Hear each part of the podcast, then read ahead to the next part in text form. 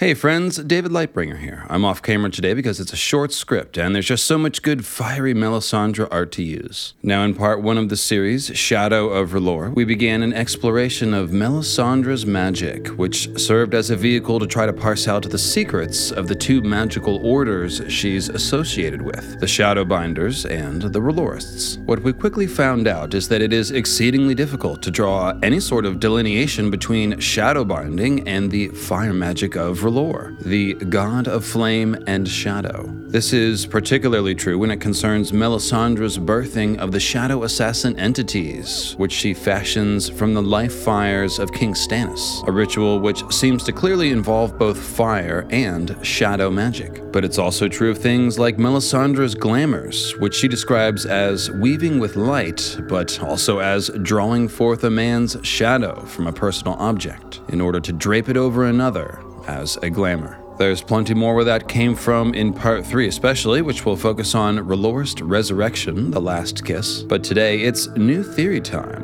I left off the last video suggesting, very suggestively, that the secret magic at the heart of R'hllorism is fire others. And I'm about to tell you exactly what that means. And by the way, this video does work fine on its own, so feel free to dive right in even if you didn't watch part 1. I'm going to tell you right now that fire others is a pretty awesome theory, so please do me the favor of clicking like and subscribe and make sure the bell is set to all if you want YouTube to let you know when I'm premiering a new video or doing a live stream. I'd love it if y'all would let me know what you think of my new fire others theory in the comments, so thanks in advance. You guys are a beautiful audience.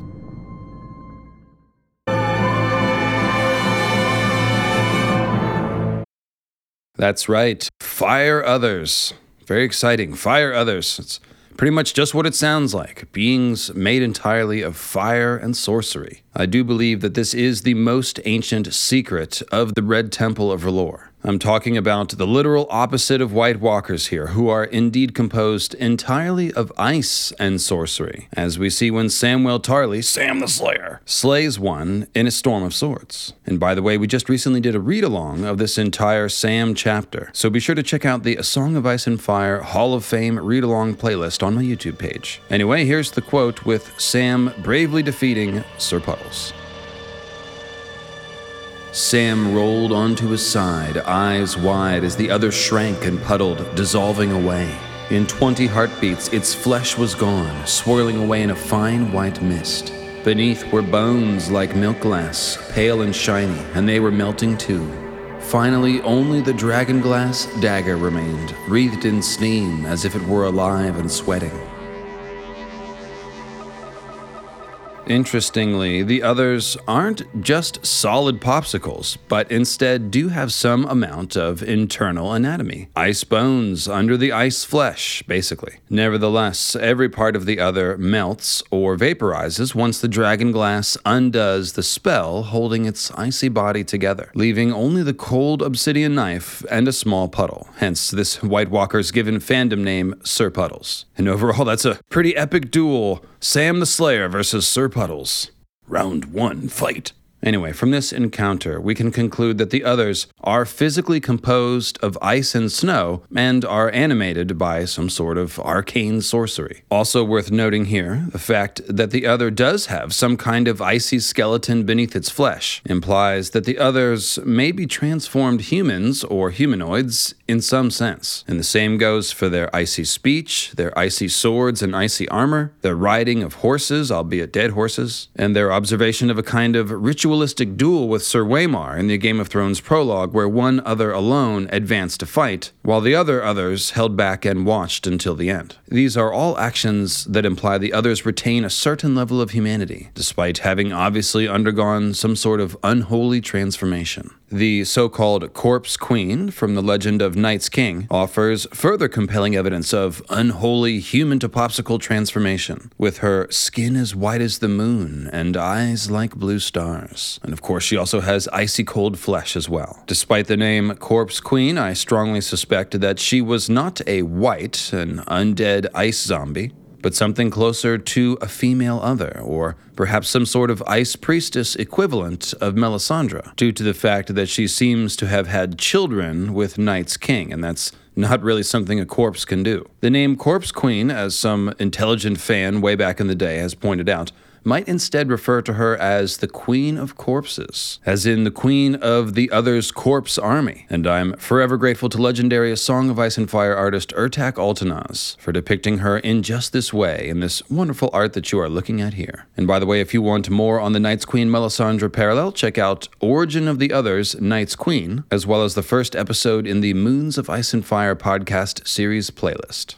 So, if there are magical ice beings who may be transformed humans or humanoids in some sense, what about fire beings who used to be humans? The simple fact that the ice version exists kind of implies that a fire equivalent might. That's my first reason for thinking it's possible. The second reason is that Melisandre, well, she kind of looks like a fire other. How do you know she's a witch? She looks like one. Yeah, she looks like one. Melisandre's clothing is definitely meant to look like fire, with lines like her red gowns moving like flames as she walked, a swirl of silk and satin, being very common. Even more than that, it's Melisandre's unsettling, glowing red eyes that scream out, fire other. Obviously, the others and their ice Whites are known and identified by their cold burning blue star eyes, which are given many lovely and poetic descriptions, which are essentially all variations of the same thing cold burning blue stars. Melisandre's red eyes seem to burn the same way. In the last video, we read the quote about her eyes being hot coals when she birthed the shadow baby. And then we also have lines from Davos's chapters like, eyes as red as the great ruby that glistened at her throat as if it too were afire. Or, her red eyes gleaming as bright as the torch that bathed her. The Shadow Baby quote with the eyes like hot coals is pretty good because the cave is dark and she's using magic. However, those last two lines that I just read come when Mel is standing next to some sort of fire. So they're not as conclusive. They, they might just be poetic. But then in A Dance with Dragons, George has Jon observe that her eyes were two red stars shining in the dark. No wonder Jon finds her red eyes, quote, unsettling. He's understandably mistrustful of glowing star eyes, right? And by the way, Lady Stoneheart, who is a fire wight and thus running on R'hllor power, gets a comparable description in A Feast for Crows, where it says, Her eyes were two red pits burning in the shadows. Now, perhaps all of these eye descriptions are simply poetic and meant to be evocative of burning R'hllorist intensity, or perhaps glowing red star eyes are simply an indication that Melisandre, or like I said, Stoneheart, is using fire magic or running on fire magic in some general sense, as opposed to any sort of clue about there being fire others in the world. And at most, these eye descriptions are only clues, not hard proof. But here's the thing Melisandre is, in fact, literally transforming herself into a being who is sustained by fire magic instead of food and sleep. I mean, she is. I don't really know how else to say it. She's definitely not resurrected, though, as some people think, but rather undergoing a gradual transformation. Three quotes from Melisandre's A Dance with Dragons POV chapter make this clear. First off, when Davos' son Devan asks Melisandre, Does my lady wish to break her fast? Her inner monologue goes like this Food, yes, I should eat. Some days she forgot. R'hllor provided her with all the nourishment her body needed, but that was something best concealed from mortal men. Yes, yes, some days she forgets to eat and only remembers to do it so those pathetic, short lived mortal men don't catch on to the fact that she is sustained not by food, but by R'hllor, meaning fire magic itself. Melisandre is distinguishing herself here from mortal humans, which implies she's aspiring to something other than mortal, shall we say, which suggests a gradual transformation process which will end in a physical form capable of immortality. Can anyone say fire other? Although the icy others can be killed with magical weapons and perhaps dragon fire, they are implied as being extremely ancient, if not immortal. Again, immortal, not unkillable, meaning they won't die unless destroyed with magic. So perhaps Melisandre is thinking to grasp immortality by transforming into the fire version of an other, right? I mean, if she eats fire instead of food, that's kind of the suggestion, which implies the others eat popsicles and ice cream sandwiches and otter pops and things like that, which is pretty cool. Now, but seriously though, this next quote is even more clearly spelling out a gradual transformation. Melisandre had spent the night in her chair by the fire, as she often did.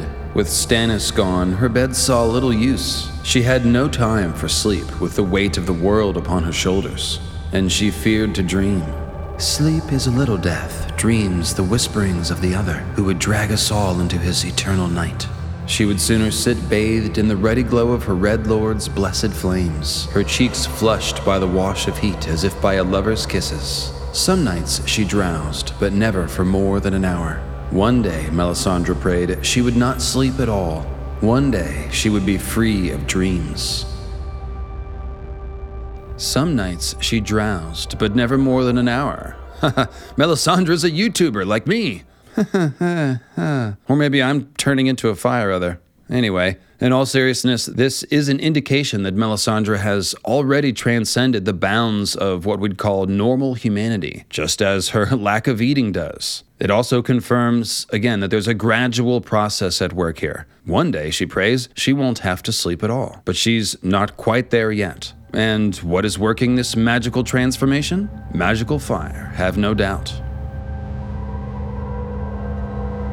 The Red Priestess shuddered. Blood trickled down her thigh, black and smoking.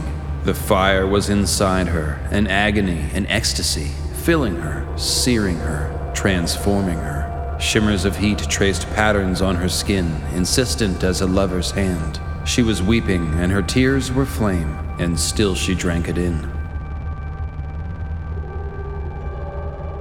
The key word here to me is transforming. Melisandre is experiencing a flame vision in this scene, and it seems that each use of R'hllor's magic works further transformation on Melisandre's physical body. Her blood is black and smoking, which reminds us of dragon's blood or the blood of a fire firewight like Beric. And even her tears are Either they are fire or they feel like fire. R'hllor's holy fire is inside her, searing her, meaning searing and burning away her humanity, and transforming her, meaning that she's becoming something other than human. And again, through the use of fire based sorcery. The logical thing to do here is to extrapolate how this process will carry forward. And it would seem to lead to only one thing, which is some sort of being made of fire. We actually have no idea how far this process has already gone with Melisandre, since the enormous ruby at her throat makes it all but certain that her visible appearance is the result of a glamour. She clearly has enough of a physical body in order to have sex with Stannis, though perhaps that feel can be mimicked with magic. And insert your own tasteless jokes here, by the way. I've deleted everything I came up with due to better judgment. I had some sort of fleshlight joke I was trying for, but it didn't make the final cut. Bottom line, I'd guess that once you give your womb over to making shadow babies, regular babies are probably out of the question. And clearly, the process of taking a man's seed and then only 24 hours later giving birth to a full grown shadow human is a highly unnatural process and indicates Melisandre's physiology has already wandered a pretty good distance away from what we'd call normal humanity. This could have something to do with why she was able to transmute Maester Cressen's poisoned wine on Dragonstone, by the way. And I know it's implied the ruby may have something to do with this, but consider Melisandre's simply not very human anymore. She can eat and drink, but doesn't have to. I mean, for all we know, the food, wine, and poison all just kind of burn up in her stomach, which leads to the question Has anyone seen Melisandre poop? Howdy ho, Melisandre. So, Melisandre's exterior looks human, save for those unsettling red star eyes, but is probably illusion, and her insides are powered by R'hllor. Jon and Davos repeatedly sense this when they are near Melisandre. She palpably gives off heat, even melting snow if she walks slowly or stands still. And she actually makes a point of walking slowly next to Jon, specifically so that he is sure to see her melting the snow. This is yet more evidence that her physiology is essentially shifting from human to human flame. And the only real comparison to this is the way that the others make it colder in their immediate vicinity.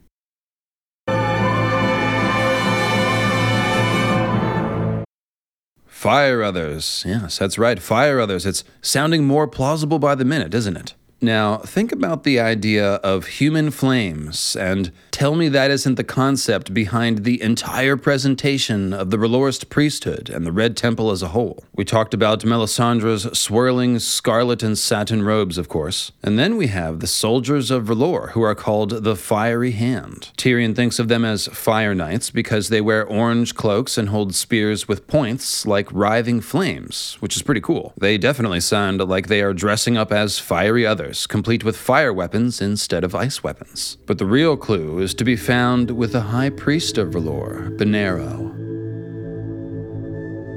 Benerro's high voice carried well. Tall and thin, he had a drawn face and skin white as milk. Flames had been tattooed across his cheeks and chin and shaven head to make a bright red mask that crackled about his eyes and coiled down and around his lipless mouth. Now, it's true that technically this is a slave tattoo, as per Volantene culture, but most slave tattoos don't cover the entire face and head. The Red Temple of R'hllor seemingly chooses to tattoo their priests to look like they are literally. The Red Temple of R'hllor seemingly chooses to. The Red Temple of R'hllor apparently chooses to tattoo their slave priests to look like they are literally on fire or made of fire. I mean, for whatever reason. And special thanks to Atlantis Morissette, by the way, for creating this fine Benerro artwork on request for this video series. And this after knocking it out of the park with her Gemstone Emperors for the Nightbringer series. Three cheers. Another powerful servant of R'hllor that we meet in A Dance with Dragons is, of course, the fearsome Moqorro, who also has a huge flame tattoo mask that covers his whole head. Moqorro is an interesting one because he survives at sea for 10 days with nothing to eat or drink, which indicates some sort of inhuman transformation, perhaps along the lines of Melisandre. I mean, perhaps Moqorro could have been like, I don't know, roasting flying fish with R'hllor power and eating them, but 10 days at sea with no fresh water is certain death for any mortal man, but not for Moqorro, apparently. And despite what Melisandre says about being the best in her order at reading the uncertain futures in the flames, Moqorro is giving her a run for the money with the accuracy of the flame visions that he gives throughout A Dance with Dragons. Perhaps more impressively, and perhaps more relevant for our topic, is the fact that Moqorro heals Victarion's infected hand by transforming it into some sort of burnt, smoking fire hand coal hands instead of cold hands, if you will. Or perhaps we should compare Victarion's fiery hand to the soldiers of R'hllor, who are again called the Fiery Hand. It's more of a symbolic parallel, but there it is. No, seriously though, check out this quote, which comes a good bit after Victarion's hand has been transformed, and note that it is still smoking. The arm the priest had healed was hideous to look upon, pork crackling from elbow to fingertips. Sometimes, when Victarion closed his hand, the skin would split and smoke, yet the arm was stronger than it had ever been. Any way you slice it, Moqorro is certainly one powerful wizard, but the specific point I want to harp on, like reading Rhaegar, is that he's able to alter Victarion's physiology, transforming a human hand into one that is, for lack of a better term, powered by R'hllor, and doing so without resurrection being involved, because we get to ride in Victarion's POV, and he doesn't seem undead. The fact that Moqorro can use fire magic to create such a physical transformation is a big clue that the Red Temple has explored the idea of transforming human physiology with fire magic, and therefore might know about people powered entirely by R'hllor. Now, I'm mostly imagining a quote unquote fire other as an incorporeal, living flame, but perhaps it's more like Victarion's hand, only all over, kind of like a walking charcoal man or a walking burning cinder. And shout out to Cinder from the Dark Souls game, whose art I always use for Azor Ahai. Uncanny likeness, as you can see, and he's fond of eclipses. Oh, and uh, one other note on Moqorro's fire hand. You'll notice in the last quote it was mentioned that the arm was stronger than it had ever been. This reminds me of a related point about Melisandre that I just kind of didn't have room for earlier, which is the fact that Melisandre is very strong. She carries Stannis's standard around when they go to their various little parlays, and carrying around a giant flag flag on a pole is, is actually like it's pretty hard work. So I don't think Melisandre is like a decrepit old woman under the illusion, but rather something much stronger. Again, like a charcoal person or a, a, living flame or a person that's turning into a living flame. Again, any something like that, but not dead, not decrepit. Old, yes, but strong. And again, we can see that Victarion has been made stronger by his R'hllor transformation. In any case, check out Moqorro's lifelike flame tattoo mask, which comes from Victarion's POV in A Dance with Dragons. The wizard was a monster of a man, as tall as Victarion himself and twice as wide, with a belly like a boulder and a tangle of bone white hair that grew about his face like a lion's mane. His skin was black, not the nut brown of the Summer Islanders on their swan ships, nor the red brown of the Dothraki horse lords, nor the charcoal and earth color of the dusky woman's skin, but black, blacker than coal, blacker than jet, blacker than a raven's wing. Burned, Victarion thought, like a man who has been roasted in the flames until his flesh chars and crisps and falls smoking from his bones.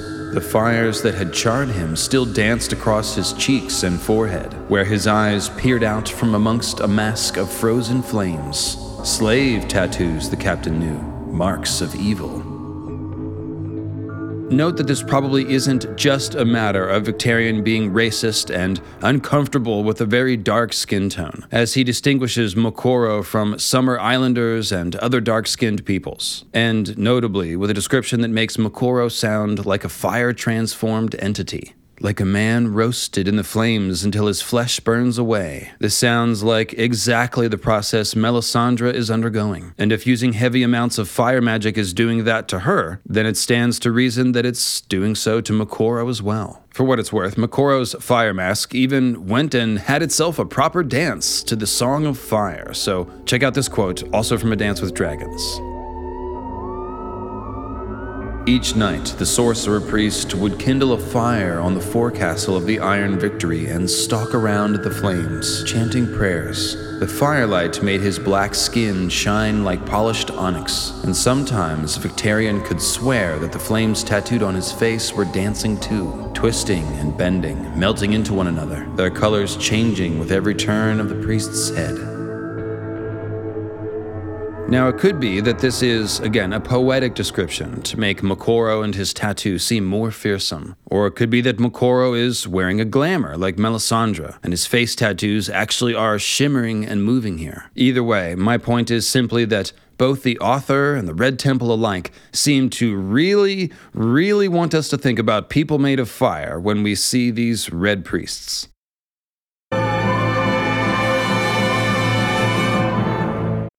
And look, skeptics, I know what you're saying. The R'hllorists obviously think fire is really cool, so maybe they're just covering themselves in robes and tattoos that make them look like they're on fire because, well, they just think it's really cool, like Beavis. The thing is, though, as I've shown you, Melisandre is actually transforming herself into an inhuman fire entity of some kind. And Moqorro, too, seems to have surpassed the limits of mortality. And man, Thoros really can drink a lot. No, I'm kidding, I'm kidding. We have already seen that humans made of ice exist in this universe, and beings made of fire sure would be handy to have in the fight against the ice demons, right? Why else would Martin be showing us a person who is basically right on the verge of being fully powered by R'hllor, placed strategically at the wall with a keen eye out for the others, if not to have them complete the transformation in time for the new War for the Dawn? I mean, what's the point otherwise, right? And if that's the case, then we kind of have to assume that the original purpose of the Fire Other transformation magic must have had something to do with the first war against the others. This, of course, fits oh so nicely with the fact that the R'hllorists hold the legend of Azor Ahai as sacred and see his prophesied return as the salvation of the world. Azor Ahai, the warrior of fire. Was he a fire other, or Perhaps did he have fire others fighting on his side? In other words, it's looking like the R'hllorist's habit of cosplaying a human flame may well be a case of a tradition which is carried on long after the original purpose was forgotten. Or perhaps the more powerful higher ups of the Red Temple know all about fire others, but keep it a secret. It's hard to say. It's either a closely guarded secret or forgotten secret, assuming it is a thing. We do, after all, have one other very clear example of the Red Temple forgetting the true purpose of a magical ritual and carrying on a lesser form of it long after. And that would be the last kiss of R'hllor with which Thoros repeatedly resurrects Beric Dondarrion. It's supposed to be a fairly standard R'hllorist funeral ritual, but it's suddenly resurrecting people, so something is up there. Obviously, we haven't seen Melisandre perform a last kiss resurrection, only shadow baby kisses. Hey, Jon Snow. But everyone pretty much assumes that Melisandre can do this, and I think that's a safe assumption given all the foreshadowing of Mel being involved in Jon Snow's much needed resurrection. And if a R'hllorist Last Kiss resurrection is going to be performed on the new Azor Ahai, one of them anyway, we have to again wonder if we're dealing with an ancient R'hllorist magic that has its roots in the events surrounding the first Azor Ahai, just as I'm proposing is the case with Fire Others. So please join me for part 3, Fire Whites, and I'll tell you all about Azor Ahai's army of fiery corpses and fiery others.